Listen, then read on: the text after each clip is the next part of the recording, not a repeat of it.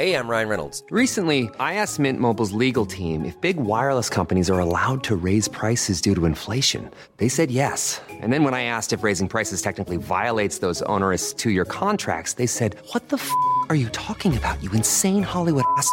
F- So to recap, we're cutting the price of Mint Unlimited from $30 a month to just $15 a month. Give it a try at mintmobile.com slash switch. $45 upfront for three months plus taxes and fees. Promo rate for new customers for limited time. Unlimited more than 40 gigabytes per month. Slows. Full terms at mintmobile.com. Botox Cosmetic, out of botulinum toxin A, FDA approved for over 20 years. So, talk to your specialist to see if Botox Cosmetic is right for you. For full prescribing information, including boxed warning, visit BotoxCosmetic.com or call 877-351-0300. Remember to ask for Botox Cosmetic by name. To see for yourself and learn more, visit BotoxCosmetic.com. That's BotoxCosmetic.com. är det någonting jag har ledsnat på över tid så är det just att utgångspunkten i alla frågor utifrån är alltid så här, jaha, höger eller vänster, höj skatten, sänk skatten. Det är hela tiden det fokuset. Och jag tycker ärligt talat att frågan är liksom intressant för hela spektrat, liksom, för att jag tycker att den är så central för hur ekonomin funkar. Alla aspekter. Sen kan man ju liksom se då problem med det, man kan se anledningar till varför man skulle vilja ha större skillnader i vissa dimensioner eller mindre skillnader i andra dimensioner. Men det måste ju liksom vara möjligt att forska om och fundera på de här frågorna utan att hela tiden det första någon ska veta, det är, är du höger eller vänster? Det är ju helt ointressant liksom, för många frågor. Det här programmet handlar om en noga utvald bok och ett samtal med dess författare. Välkommen till Lära från lärda. Fredrik Hilleborg vid micken och den här veckan så har jag läst en bok som jag håller i min hand och den heter Därför är ojämlikheten viktig. Om rika, fattiga och alla däremellan. Mitt emot mig, välkommen säger jag till Jesper Roine. Tack så mycket. Jag brukar alltid börja med att gästen får presentera sig. Ja, Jesper Roine heter jag. Jag är forskare, eh, professor i nationalekonomi vid Handelshögskolan i Stockholm. Ehm, Ja, jag forskar om ojämlikhet och undervisar om det och långsiktig ekonomisk utveckling och sådana frågor. Mm. Och den här boken är resultatet av min egen forskning och den undervisning jag har bedrivit under lång tid. Har du en hisspitch? Vad skulle du säga att den handlar om? Den, den, är ju, eh, den innehåller mycket, mycket bra, så jag tänker själv det är ganska svårt att sammanfatta, men vad säger du? Ja, möjligen skulle jag säga så här att om man tänker på vad ekonomin är till för i grunden så är det ju att skapa resurser för människors välmående. Liksom. Det, det är det första. Att ekonomin, trots att vi ofta pratar om den, att vi kan inte göra si eller så för att ekonomin tillåter inte. Det är ett väldigt konstigt resonemang för att det handlar ju i slutändan om att ekonomin är ju ett sätt för människor att producera grejer, byta grejer, handla grejer och skapa materiella förutsättningar för ett bra liv helt enkelt. Så att om det är utgångspunkten i vad ekonomi är så är ju nästa steg då att fråga sig hur fördelas det där? Det där materiella som vi vill ha, det som skapar förutsättningar för delar av bra liv. Eh, hur fördelas det mellan människor och varför ser det olika ut över tid? Och vad är det som bestämmer hur det där faller ut och vilka konsekvenser får det? Allt det här är för mig väldigt viktiga frågor, just hur ekonomin fungerar. Och eh, många diskussioner om ojämlikhet tycker jag fastnar i liksom enskilda höger, vänster, olika politiska frågor och så. Så min ambition med boken var helt enkelt att försöka ta allt från början så att säga och försöka ge den här helhetsbilden av hur hänger olika saker ihop, var kommer pengar ifrån och hur fördelas de och vad avgör det? Mm. Och jag vet när, när jag började läsa den, dels är ju titeln, man tänker därför är ojämlikheten viktig. Det, där vaknar man ju till, jaha vad är det här nu då? Det, det, nu har någon tes här. Och, och ju, ju längre man läser och tänker, nu det ska bli spännande vad du kommer fram till då, om den är positiv eller negativ. Sådär. Mm. Men det man får är ju, alltså man brukar prata om att man ska kunna hålla två tankar i huvudet samtidigt. Det här är ju att hålla flera, väldigt många tankar mm. i huvudet samtidigt skulle jag säga. Mm. Det är inte ett enkelt svar. Nej, det är det ju inte. Därför att ojämlikhet i sig är inte en enkel fråga. Och det finns ju förstås, och jag är väldigt för den idén, den här tanken på att man ska inte krångla till saker, man ska göra det så enkelt som möjligt. Jo, det är sant, men man ska också komma ihåg att man ska inte göra saker enklare än vad de faktiskt är. Och då handlar ojämlikhetsfrågor handlar om så väldigt många dimensioner att man måste vara tydlig med vad är det man pratar om. Och liksom en, ett huvudbudskap i boken är att det finns jättemånga saker vi kan veta. Både om liksom vad som har hänt med ojämlikhet, hur den ser ut, eh, hur den har utvecklats, allt möjligt. Men för att kunna svara på det så måste man också vara tydlig med vad exakt menar man? Vad lägger man i det här begreppet ojämlikhet? Vilka typer av resurser eh, vars fördelning är det vi, vi tänker på? Mellan vilka då? Är det liksom inom vårt land eller är det i världen eller i någon, är det i en kommun? Ska vi betrakta personer som individer eller som familjer? Ska vi titta på skillnader mellan män och kvinnor? Är det då i löner eller i totala inkomster? Det finns jättemånga sådana här nivåer och dimensioner där det är inte så att vi saknar kunskap om hur det ser ut. Men däremot kan man inte säga, man kan inte svara på, har ojämlikheten i världen ökat eller minskat? Det beror faktiskt på. Och det mm. beror inte på för att det är liksom för att det är oklart vad som har hänt, utan det beror på att ojämlikhet i världen kan tolkas på flera sätt. Och det där har jag upplevt då genom åren är återkommande i debatter, att saker som låter som en bra slogan liksom blir basen för man påstår någonting. Och det kan mycket väl vara sant. Men om man definierar saker olika så kan motsatsen också vara sant mm. samtidigt. Och just det där är liksom min mission i boken här, att försöka förklara, okej, okay, ta det här från början, vilka nivåer finns det, hur kan vi titta på det här, vilka tidsperioder, vilka nivåer, och hur ser det sen ut när vi väl har det på plats. Mm. Rent krasst så skulle man ju kunna, vi skulle kunna skriva en debattartikel som handlar om att ojämlikheten har ökat, mm. Eh, likväl som vi skulle kunna skriva som att det den har minskat och, och, båda kan vara rätt ja. samtidigt. Ja. Eller hur? Det är ja. det som är... Eh, men, och för att förstå det så, så det är det du lyfter fram. Så jag tänkte vi, vi gör en liten resa här eh, och får se hur vi hinner så att man liksom lite grann får mer kött på benen. Um, för du, i början på boken, det där du lägger liksom grunden är ju för att ge en förståelse kring hur samhällsekonomin fungerar och vad man brukar prata om. Man pratar mycket om BNP mm. och så vidare. V vad tycker du är liksom grunden som man bör förstå som nummer ett? En del av det här handlar ju om insikten att resurser, materiella resurser i samhället, det vi försöker mäta med BNP, som förstås är ett problematiskt mått på massa sätt. Det finns många saker som inte kommer med och så vidare, men men det finns ändå goda anledningar att titta på ekonomin i termer av all produktion, allt ekonomiskt värde som skapas liksom under en period. Oftast mäter vi BNP per år och per land. Det där, det är basen för alla våra inkomster. Det som sen trillar ut i att vi i samhället då, varje individ eller varje familj får konsumtionsmöjligheter. Och vi alla bidrar ju i det här genom att vi jobbar eller genom att vi utbildar oss och genom att vi utbildar oss så kan vi då jobba med någonting annat, bli bättre på någonting och så vidare. Så att allt det här är ju hela det här komplexet som är liksom ekonomin. Den genererar hela tiden kontinuerliga värden. Och de värdena, om man ställer dem i proportion till, och det här är den första viktiga då basgrejen. Om man ställer dem i proportion till alla grejer som finns i världen.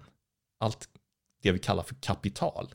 Det är liksom alla materiella resurser som finns här och nu.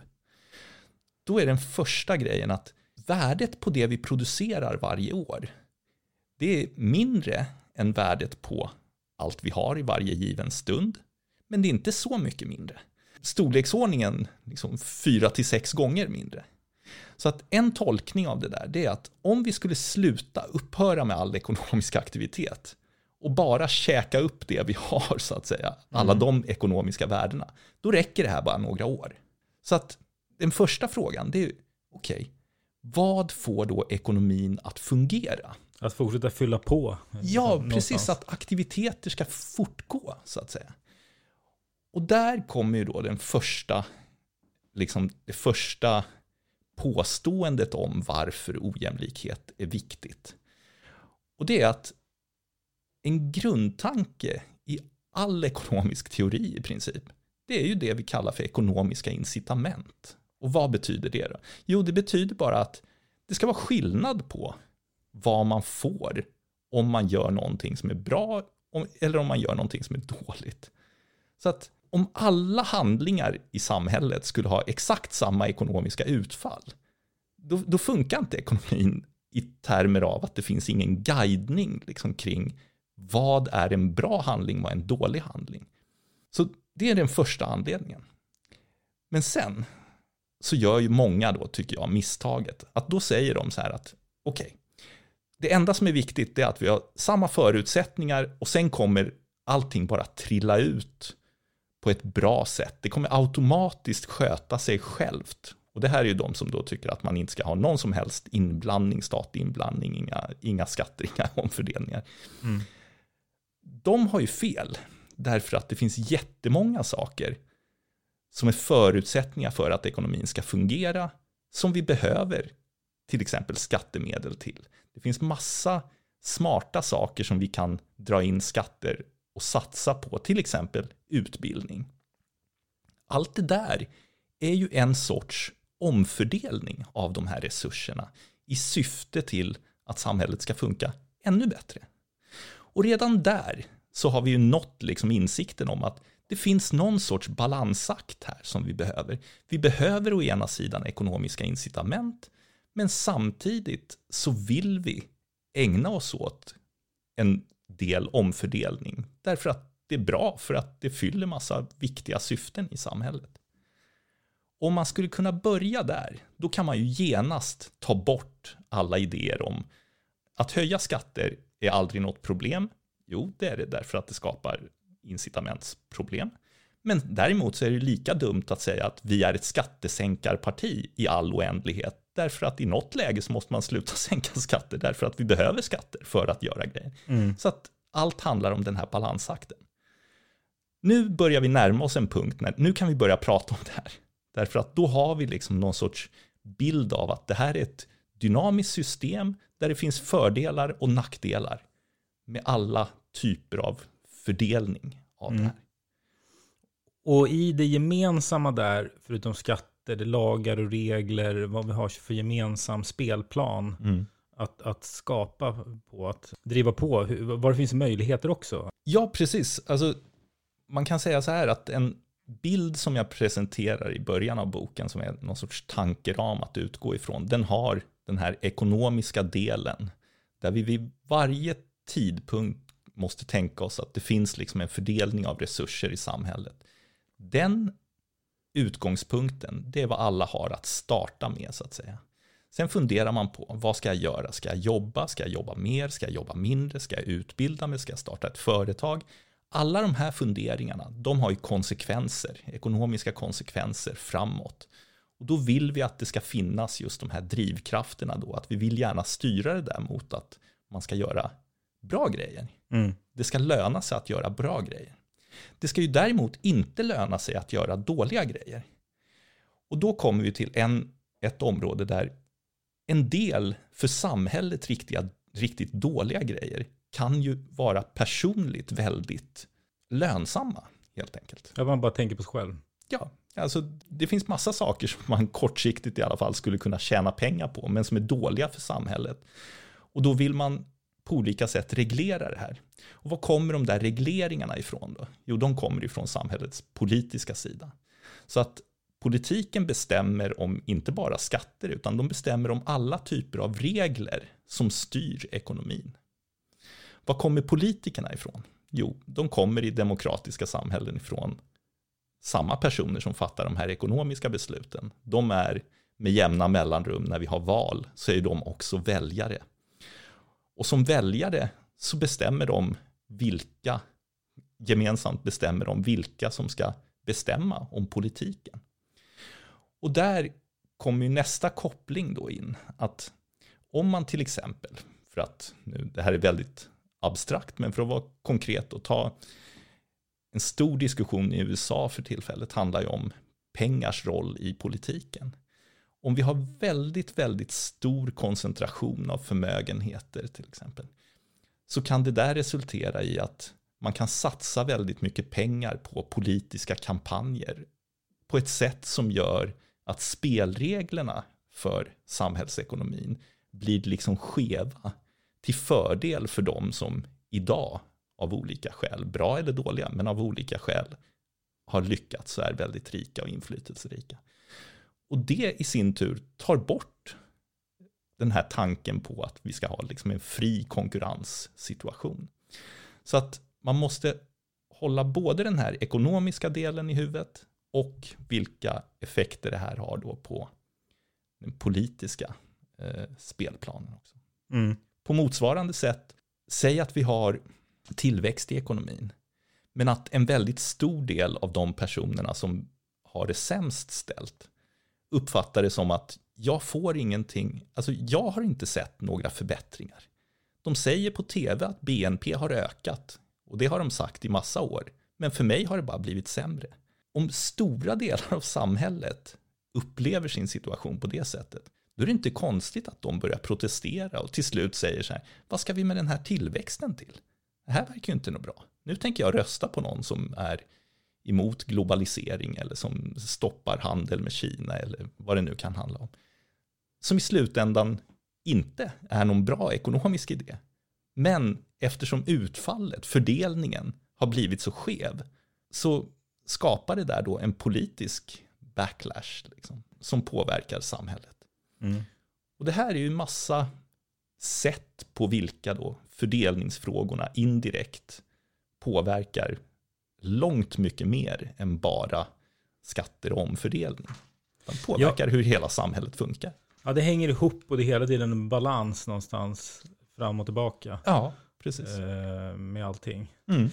Men om, om, om, jag tänker om man börjar med en eh, konkret fråga, eller man tar från debatten, från, mm. från, som man ofta hör i, i medierna, om vi, om vi tittar på Sverige och säger då, ja, men, men det ser ut som att framförallt från 80-talet och fram tills mm. nu, som att eh, inkomstskillnaderna har ökat. Alltså mm. det, det, man hör ofta om direktörer som tjänar mycket, mycket mer och de drar iväg mm. från oss andra. Mm. Vad svarar du på det? Jag svarar att det är sant, nästan oavsett hur man tittar på den frågan. Men det finns en rad kvalifikationer här som är, som är viktiga. Det är till exempel inte nödvändigtvis sant att de rika har dragit ifrån för att lönerna har blivit jättemycket högre. Till exempel. Så att en viktig del här det är ju att till att börja med måste man bestämma sig för vad menar man med, med de rika. Och det andra är då vad är det de rika blir rika på. Och här finns det då en del saker som är intressanta. Att om, vi, om vi börjar med frågan har de dragit ifrån? Ja, det finns ju flera sätt att definiera inkomster finns, man kan titta på individer som enskilda personer eller, vilket är det vanligaste, att man slår ihop människor i samhället till familjer. Och så tänker man att det som avgör vad en familj har, det är liksom summan av inkomster och så ska de delas på antalet personer i hushållet. Och då får man fram liksom en siffra som är någon sorts proxy för hur mycket har varje person i det här hushållet att röra sig med. Och den siffran brukar man ofta kalla då för disponibel inkomst. Och tittar man på de hushållen som har högst disponibel inkomst i samhället, då har deras andel av alla inkomster, det har ökat de senaste 20, 30, 40 åren. Tittar man på Sverige internationellt sett under den här perioden så stämmer det också att det har ökat väldigt mycket jämfört med många andra länder. Så att om man mäter det här som man ofta gör då i förändringstakter, hur många procent har deras andel ökat jämfört med andra länder, då har de också ökat mer i Sverige än i de flesta andra västländer. Så att båda de sakerna är sanna. Det man däremot kan invända mot den här beskrivningen då, det är att när man tar det ett steg till och säger att Sverige nu plötsligt har blivit ett av världens mest ojämlika länder. Det är inte sant. Därför att anledningen till den här stora ökningen, det är att Sverige för 30 år sedan eller 40 år sedan hade en väldigt, väldigt mycket jämnare fördelning än många andra länder. Så att om man ska beskriva vad som har hänt så är det snarast så att Sverige var tillsammans med andra nordiska länder exceptionellt jämlikt, ekonomiskt jämlikt för 40 år sedan. Och nu har Sverige blivit mer som ett vanligt västland så att säga. Vi, trots den här uppgången så befinner vi oss bland de mer ekonomiskt jämlika länderna. Men förändringen har varit väldigt stor. Och det där är en första grej som man brukar blanda ihop då, att man trasslar till det här och säger att okej, okay, men om, under lång tid, om Sverige har blivit, om ökningen här har varit större än på många andra ställen, då måste ju Sverige nu ha utvecklats till ett väldigt ojämlikt land. Men det behöver inte vara sant just för att vi börjar inte på samma nivå. Utan utgångspunkten någon gång på 80-talet var att Sverige var väldigt mycket mer ekonomiskt jämlikt än andra länder. Och så har det ökat mycket, så mycket att Sverige nu inte längre är exceptionellt utan befinner sig bland de mer jämlika länderna i västvärlden. Fortfarande. Fortfarande, mm. ja. Och det där är ju en sak som då man ska vara uppmärksam på i debatten. Därför att beroende på hur man vill se på den här utvecklingen så pushas då antingen ökningen och att den ökningen har varit dramatisk, vilket är sant. Eller den här poängen att Sverige fortfarande nivåmässigt är väldigt jämlikt. Mm. Båda de sakerna är sanna samtidigt. Och här kommer ju just då vikten av att förstå, att hålla de här sakerna i huvudet samtidigt. Att förändring över tid behöver inte vara samma sak som, som nivån. Och att man tänker på de sakerna, båda sakerna. Ytterligare då kluriga här är ju att det är inte just lönerna som har dragit iväg, alltså löneskillnaderna som Precis. har dragit iväg. Det är nästa detalj här. Mm. Och det är att inkomster består ju, och det, det som gör det här svårt är ju att för de flesta människor, alltså stora flertalet människor, tänker ju på inkomster som nästan synonymt med vad man får när man jobbar. Men så är det inte riktigt i hela ekonomin, utan det finns två stora inkomstslag kan man säga. Och det ena det handlar om det som på något sätt är kopplat till, in, till arbete. Så att det är typiskt sett lön, men sen brukar man också säga att vi har massa försäkringssystem så att om du är sjuk till exempel så får du ju arbetslöshetsersättning. Och då räknas det också skattemässigt som en förvärvsinkomst kallar man det för. Eh, på samma sätt så är pensioner, det tänker man på som någon sorts uppskjuten lön för att man tjänar ju in pensionsrätter under tiden man jobbar. Så det är också en sorts sån här arbetsrelaterad inkomst. Och de står för de största, den största delen av alla inkomster. Men sen finns det också inkomster ifrån kapital. Och kapitalinkomster, det kan vara allt ifrån att om du äger någonting så kan det ägandet i sig generera en inkomstström, så att ett inkomstflöde. Så att om du äger aktier till exempel så får man utdelning på aktier. Men du kan också tjäna pengar på kapital genom att du köper och säljer med vinst. Så att om du köper en lägenhet eller ett hus och så säljer du den några år efteråt med vinst, då har du tjänat pengar. Då blir det en del av din inkomst.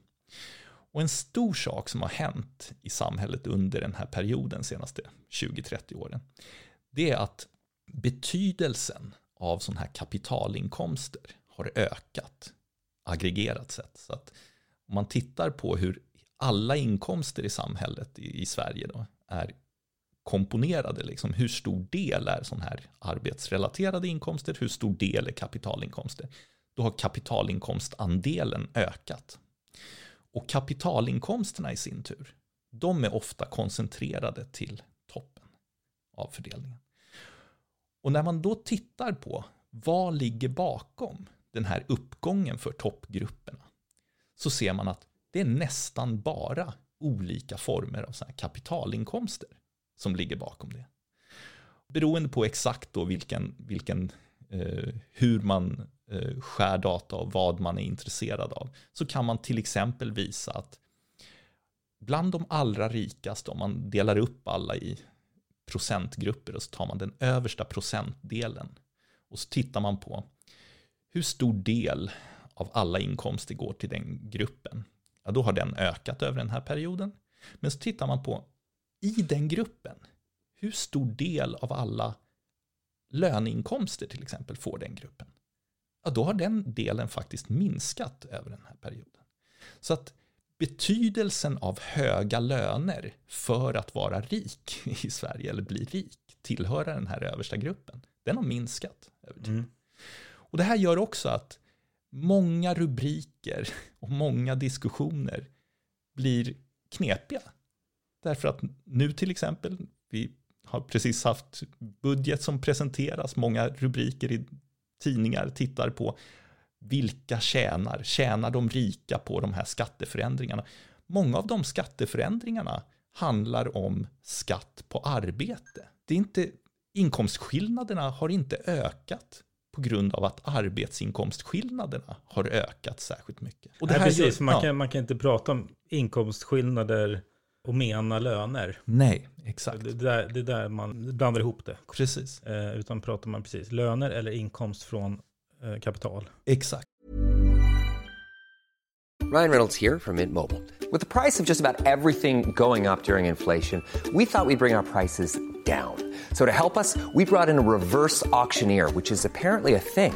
Mint Mobile unlimited premium wireless. Have to get 30, 30, bit to get 30, bit to get 20, 20, 20, bit to get 20, 20, bit to get 15, 15, 15, 15 just 15 bucks a month. So, Give it a try at mintmobile.com/switch. slash $45 up front for 3 months plus taxes and fees. Promo for new customers for limited time. Unlimited more than 40 gigabytes per month slows. Full terms at mintmobile.com.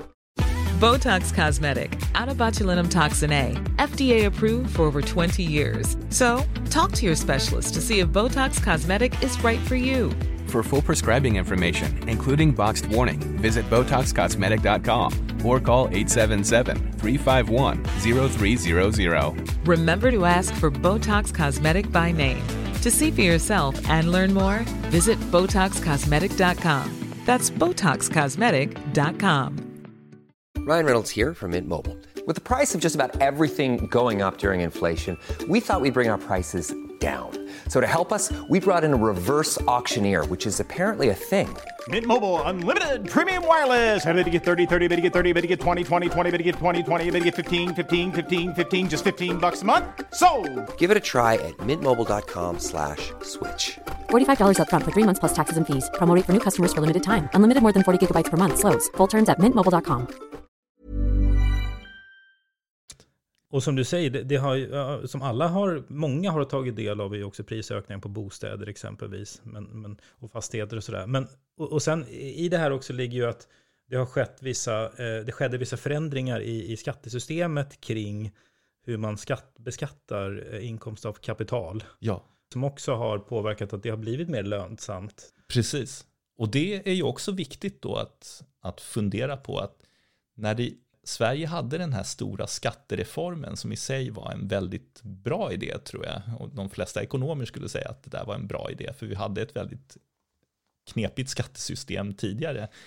Eh, och när man ändrade det där i början på 90-talet så var ju ambitionen att man skulle i princip ta bort alla möjligheter att hålla på och trixa mellan olika eh, inkomstslag. Utan man ska liksom ha en typ av skatt på kapital, en typ av, på kapitalinkomster, en typ av skatt på arbetsinkomster och de där ska, liksom, det ska, det ska finnas det ekonomer kallar för homogenitet i det här systemet. Att det ska, det ska, liksom, det ska vara tydligt eh, vad skattesatsen är.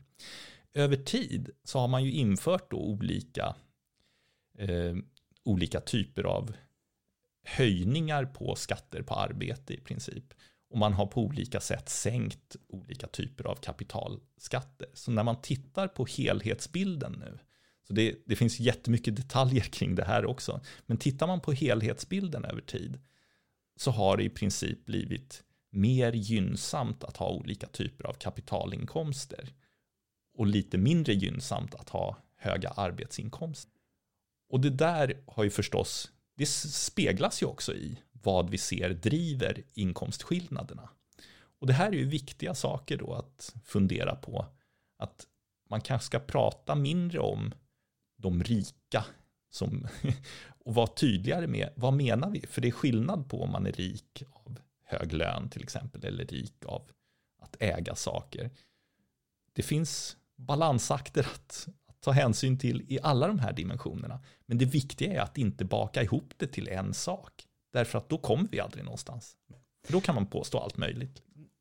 Men om man är kvar i den här äh, delen kring att resultatet är att det har blivit mer lönsamt att tjäna pengar på kapital. Så mm. har man mycket kapital så mm. har man tjänat mer. Mm. Och, och, det kan ju uppfattas som väldigt orättvist. Att de som då har mycket mm. får mer. Mm.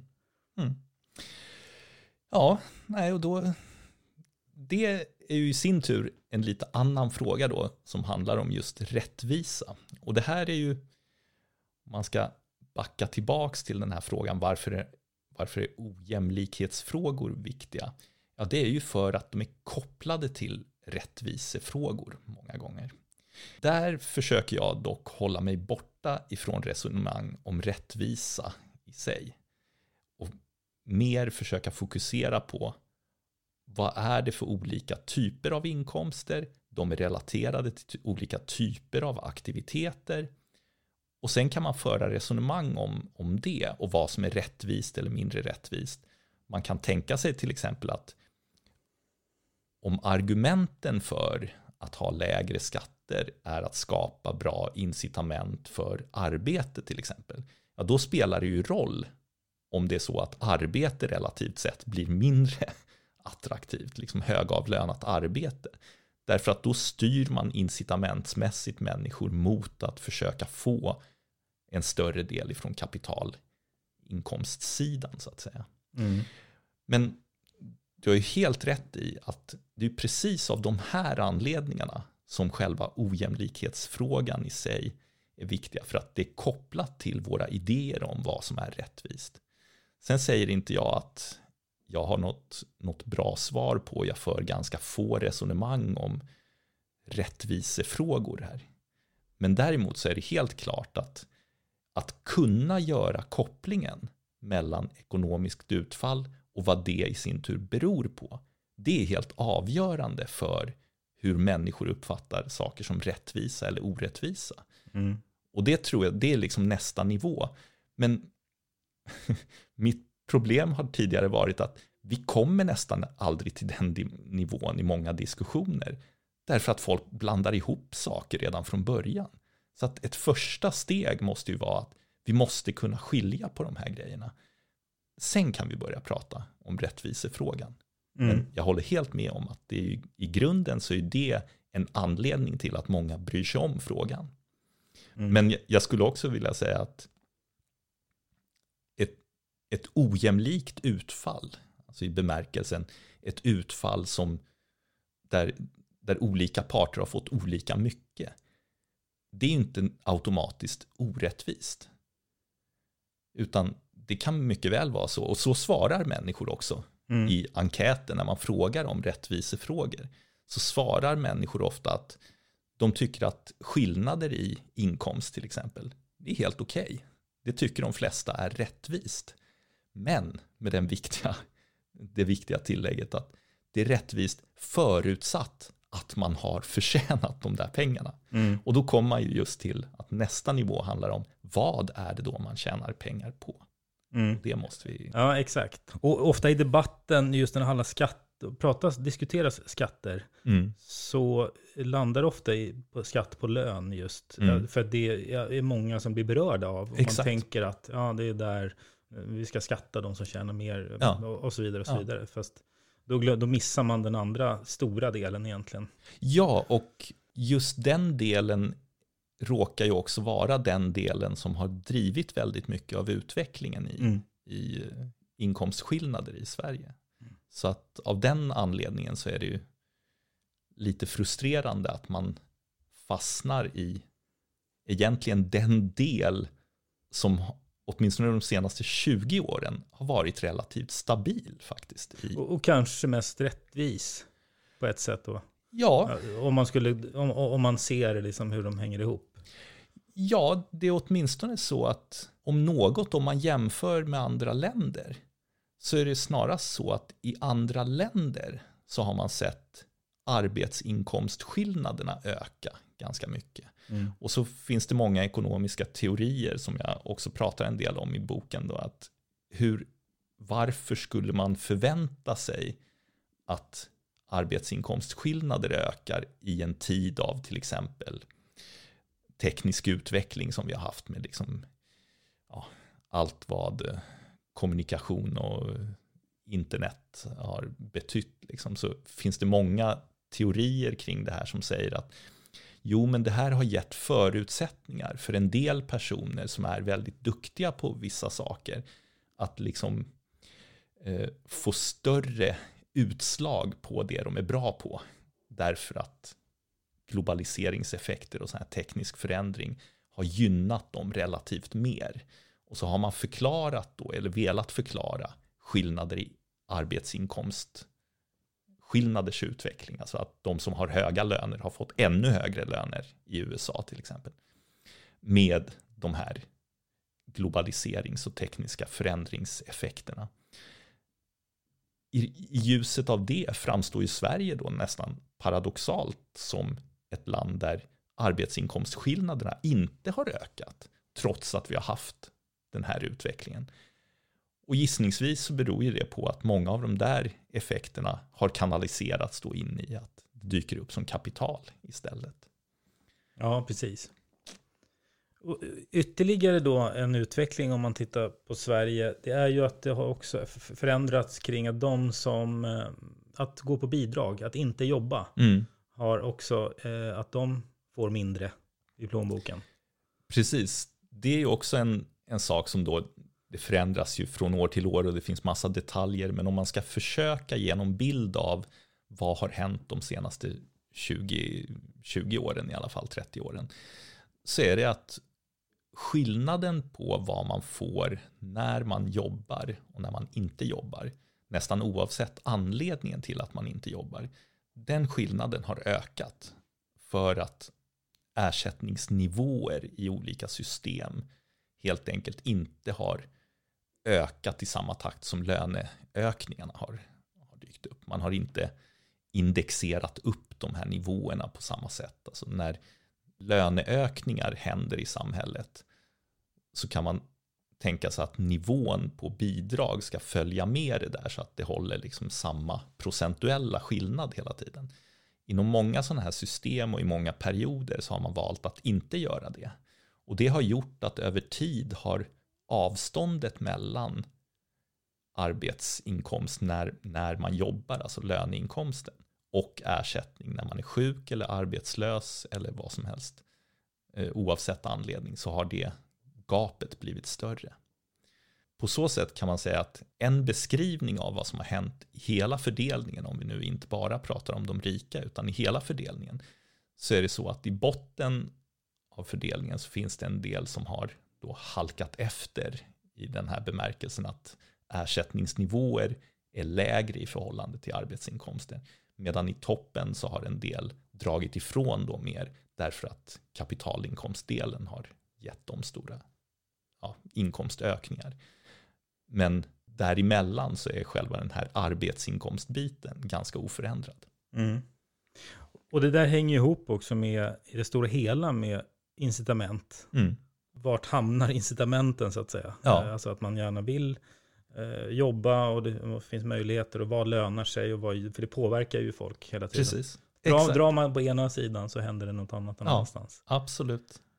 Och det, det är krångligt, eller kan framstå som krångligt, men det är också viktigt, därför att det är som sagt inte lättare än så. Det inkomster består av massa olika saker och vi vill på alla de här olika marginalerna balansera mellan att folk förstås ska ha det tillräckligt bra samtidigt som det ska finnas incitament att jobba till exempel.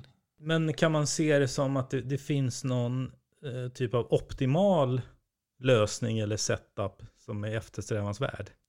Nej, det tror jag inte. Därför att i slutändan så kommer det alltid finnas en värderingsfråga i det här.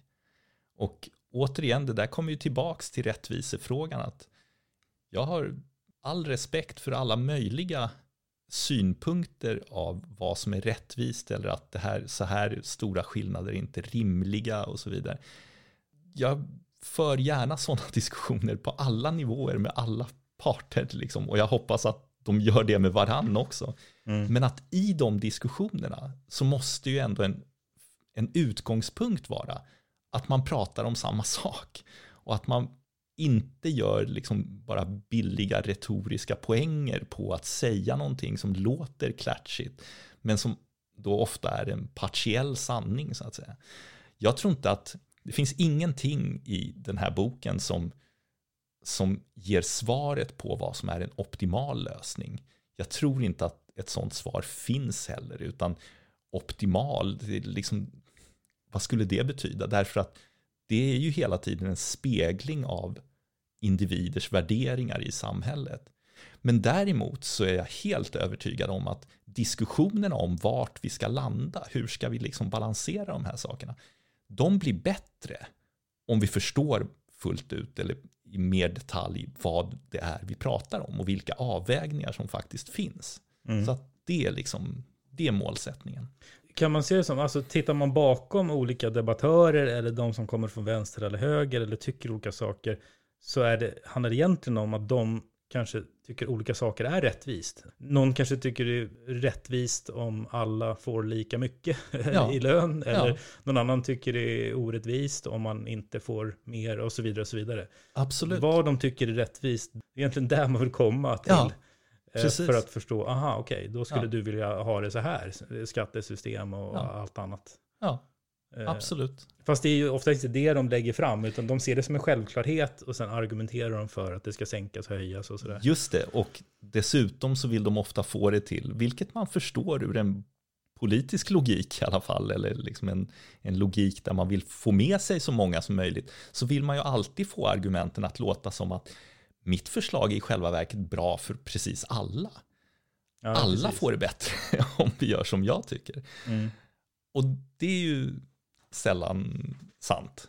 Åtminstone inte kring intressanta frågor. Om, om, det finns säkert situationer där alla kan få det bättre. Då borde ju alla kunna sluta upp kring att jo men så ska vi göra om verkligen alla får det bättre. Mm. Men de intressantare frågorna handlar ju om situationer just där det finns en avvägning. Och då är min bild att många gånger så, så kommer man undan i diskussioner om de här frågorna med att på något sätt väva in det eller presentera fakta.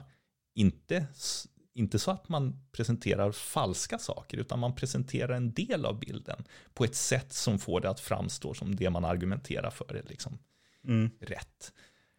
Och då är liksom tanken återigen med, med boken, det är att ge någon sorts vägledning i hur hänger det här ihop egentligen? Vad är det de inte säger när de pratar om just de där bitarna? Mm. Hur ser hela bilden ut? Hur hänger de här sakerna ihop?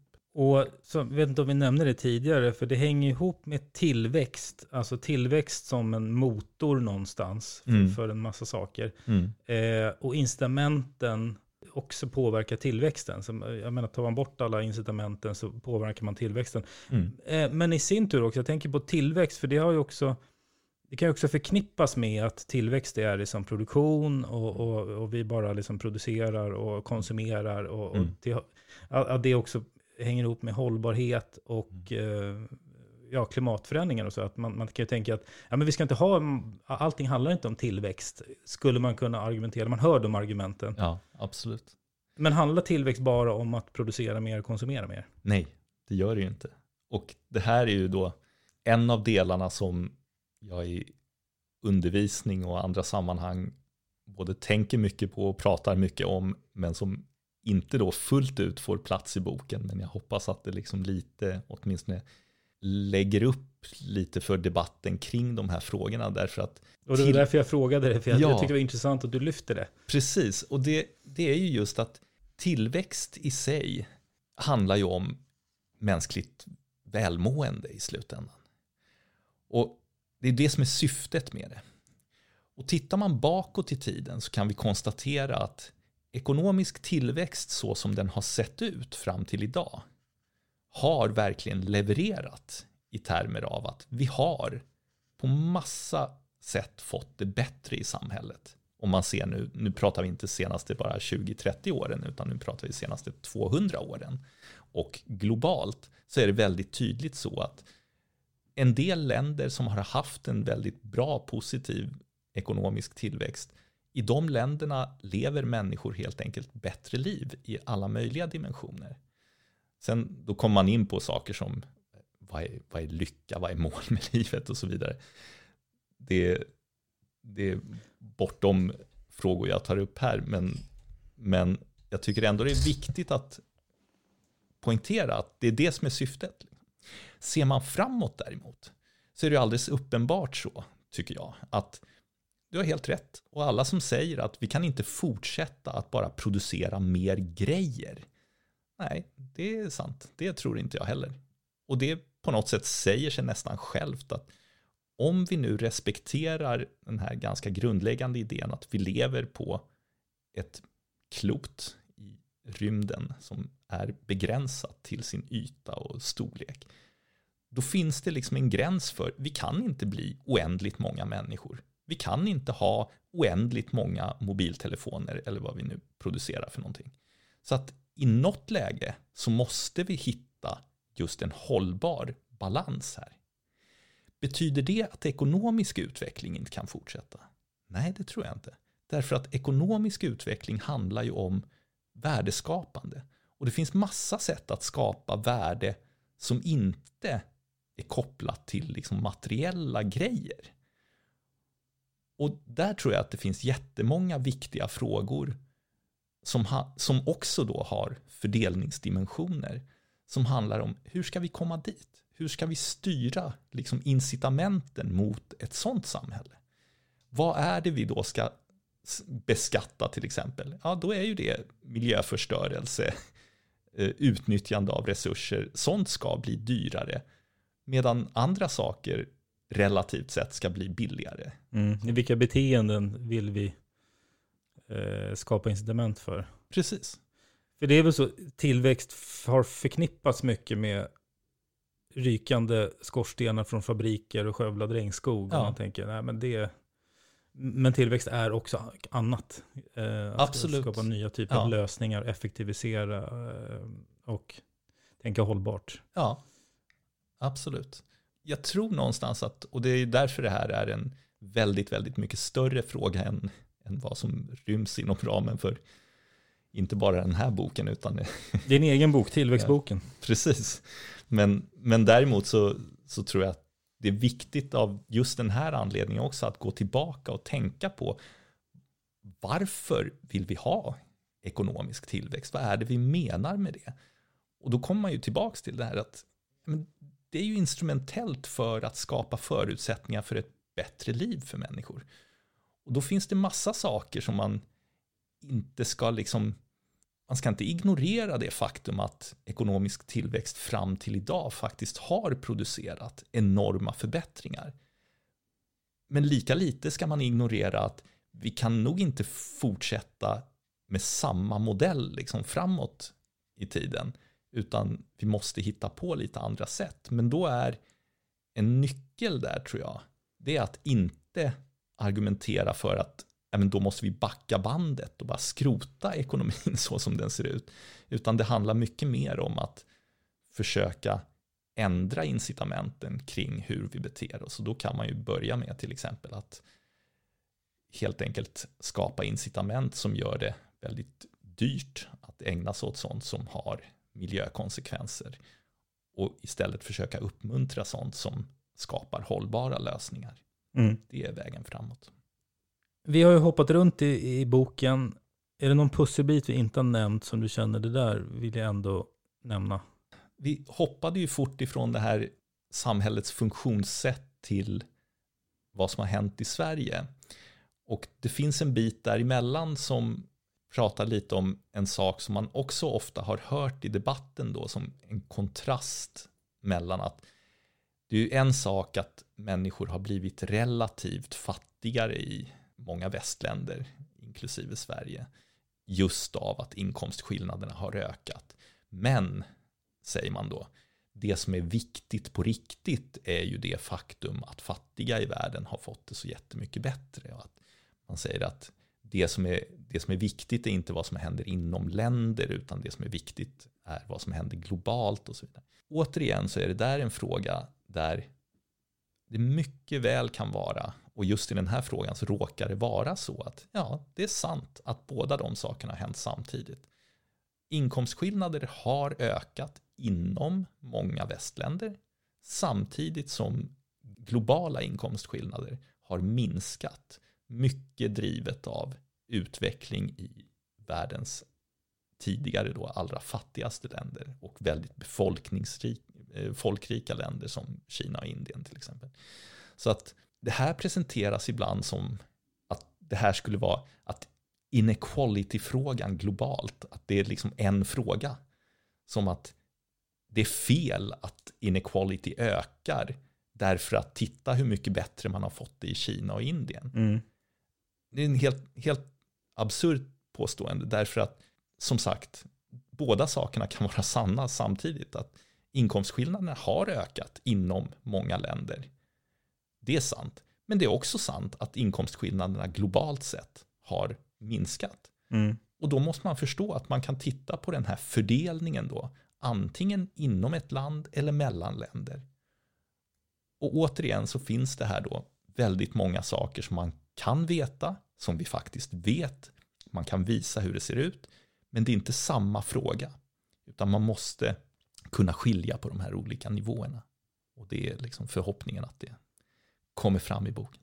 Flera tankar i huvudet samtidigt. Flera tankar i huvudet samtidigt. Eh, och det är många sådana som lyfts eh, i, i, boken, vilket är väldigt spännande. Mm. Vi, Kul att höra. Ja, vi måste tyvärr runda av för klockan rinner iväg. Mm. Som avslutande fråga brukar jag alltid ställa, förutom att läsa boken, har du någon rekommendation att skicka med till de som lyssnar? Oj, vad svårt. Kanske så här, ta dig tid att tänka på frågan på olika nivåer. Och bli inte liksom skrämd av att det verkar krångligt. Därför att det är bara krångligt i bemärkelsen att det är en stor fråga. Varje del i frågan är ganska enkel och rätt fram. Och det gör att det här är inte en fråga som är, som är svår på, på samma nivå som liksom att förstå universums storlek är svår. Det här är ganska enkla frågor. Men det betyder inte att de har entydiga svar. Därför att det, själva begreppet innehåller så många olika nivåer.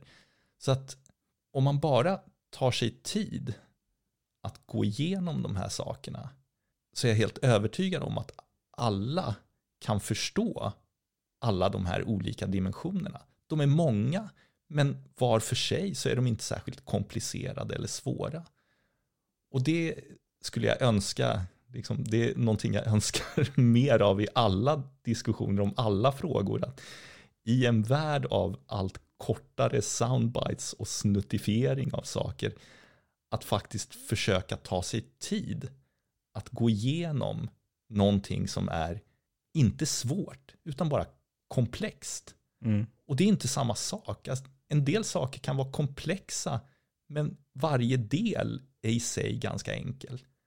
Och då handlar det bara om att ta sig tid att titta på det här för att få ihop helheten. Men man kan aldrig förvänta sig att äh, nu gick inte det här att klämma in i liksom en 20 sekunders TikTok-video, liksom, utan det, det här är flera saker samtidigt. Och att bara ta sig tid. Att om man är intresserad av frågan så ge det lite tid. Och lägg det inte åt sidan bara för att det verkar krångligt. För det är det inte. Om man lyssnar på det här och vill ställa en fråga till dig, var hittar man dig lättast? Man hittar mig lättast på Handelshögskolan. Det är bara googla mig där och sen mejla är det allra lättaste sättet att få tag i mig. Jag försöker verkligen svara på alla mejl jag får. Tack för att du var med. Tack så mycket.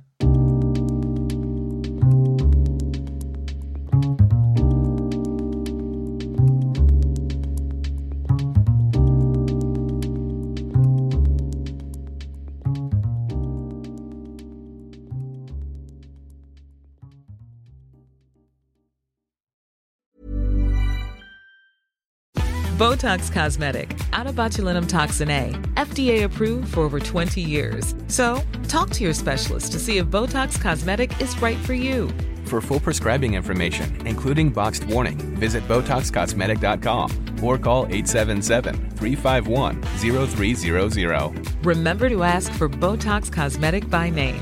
To see for yourself and learn more, visit BotoxCosmetic.com. That's BotoxCosmetic.com.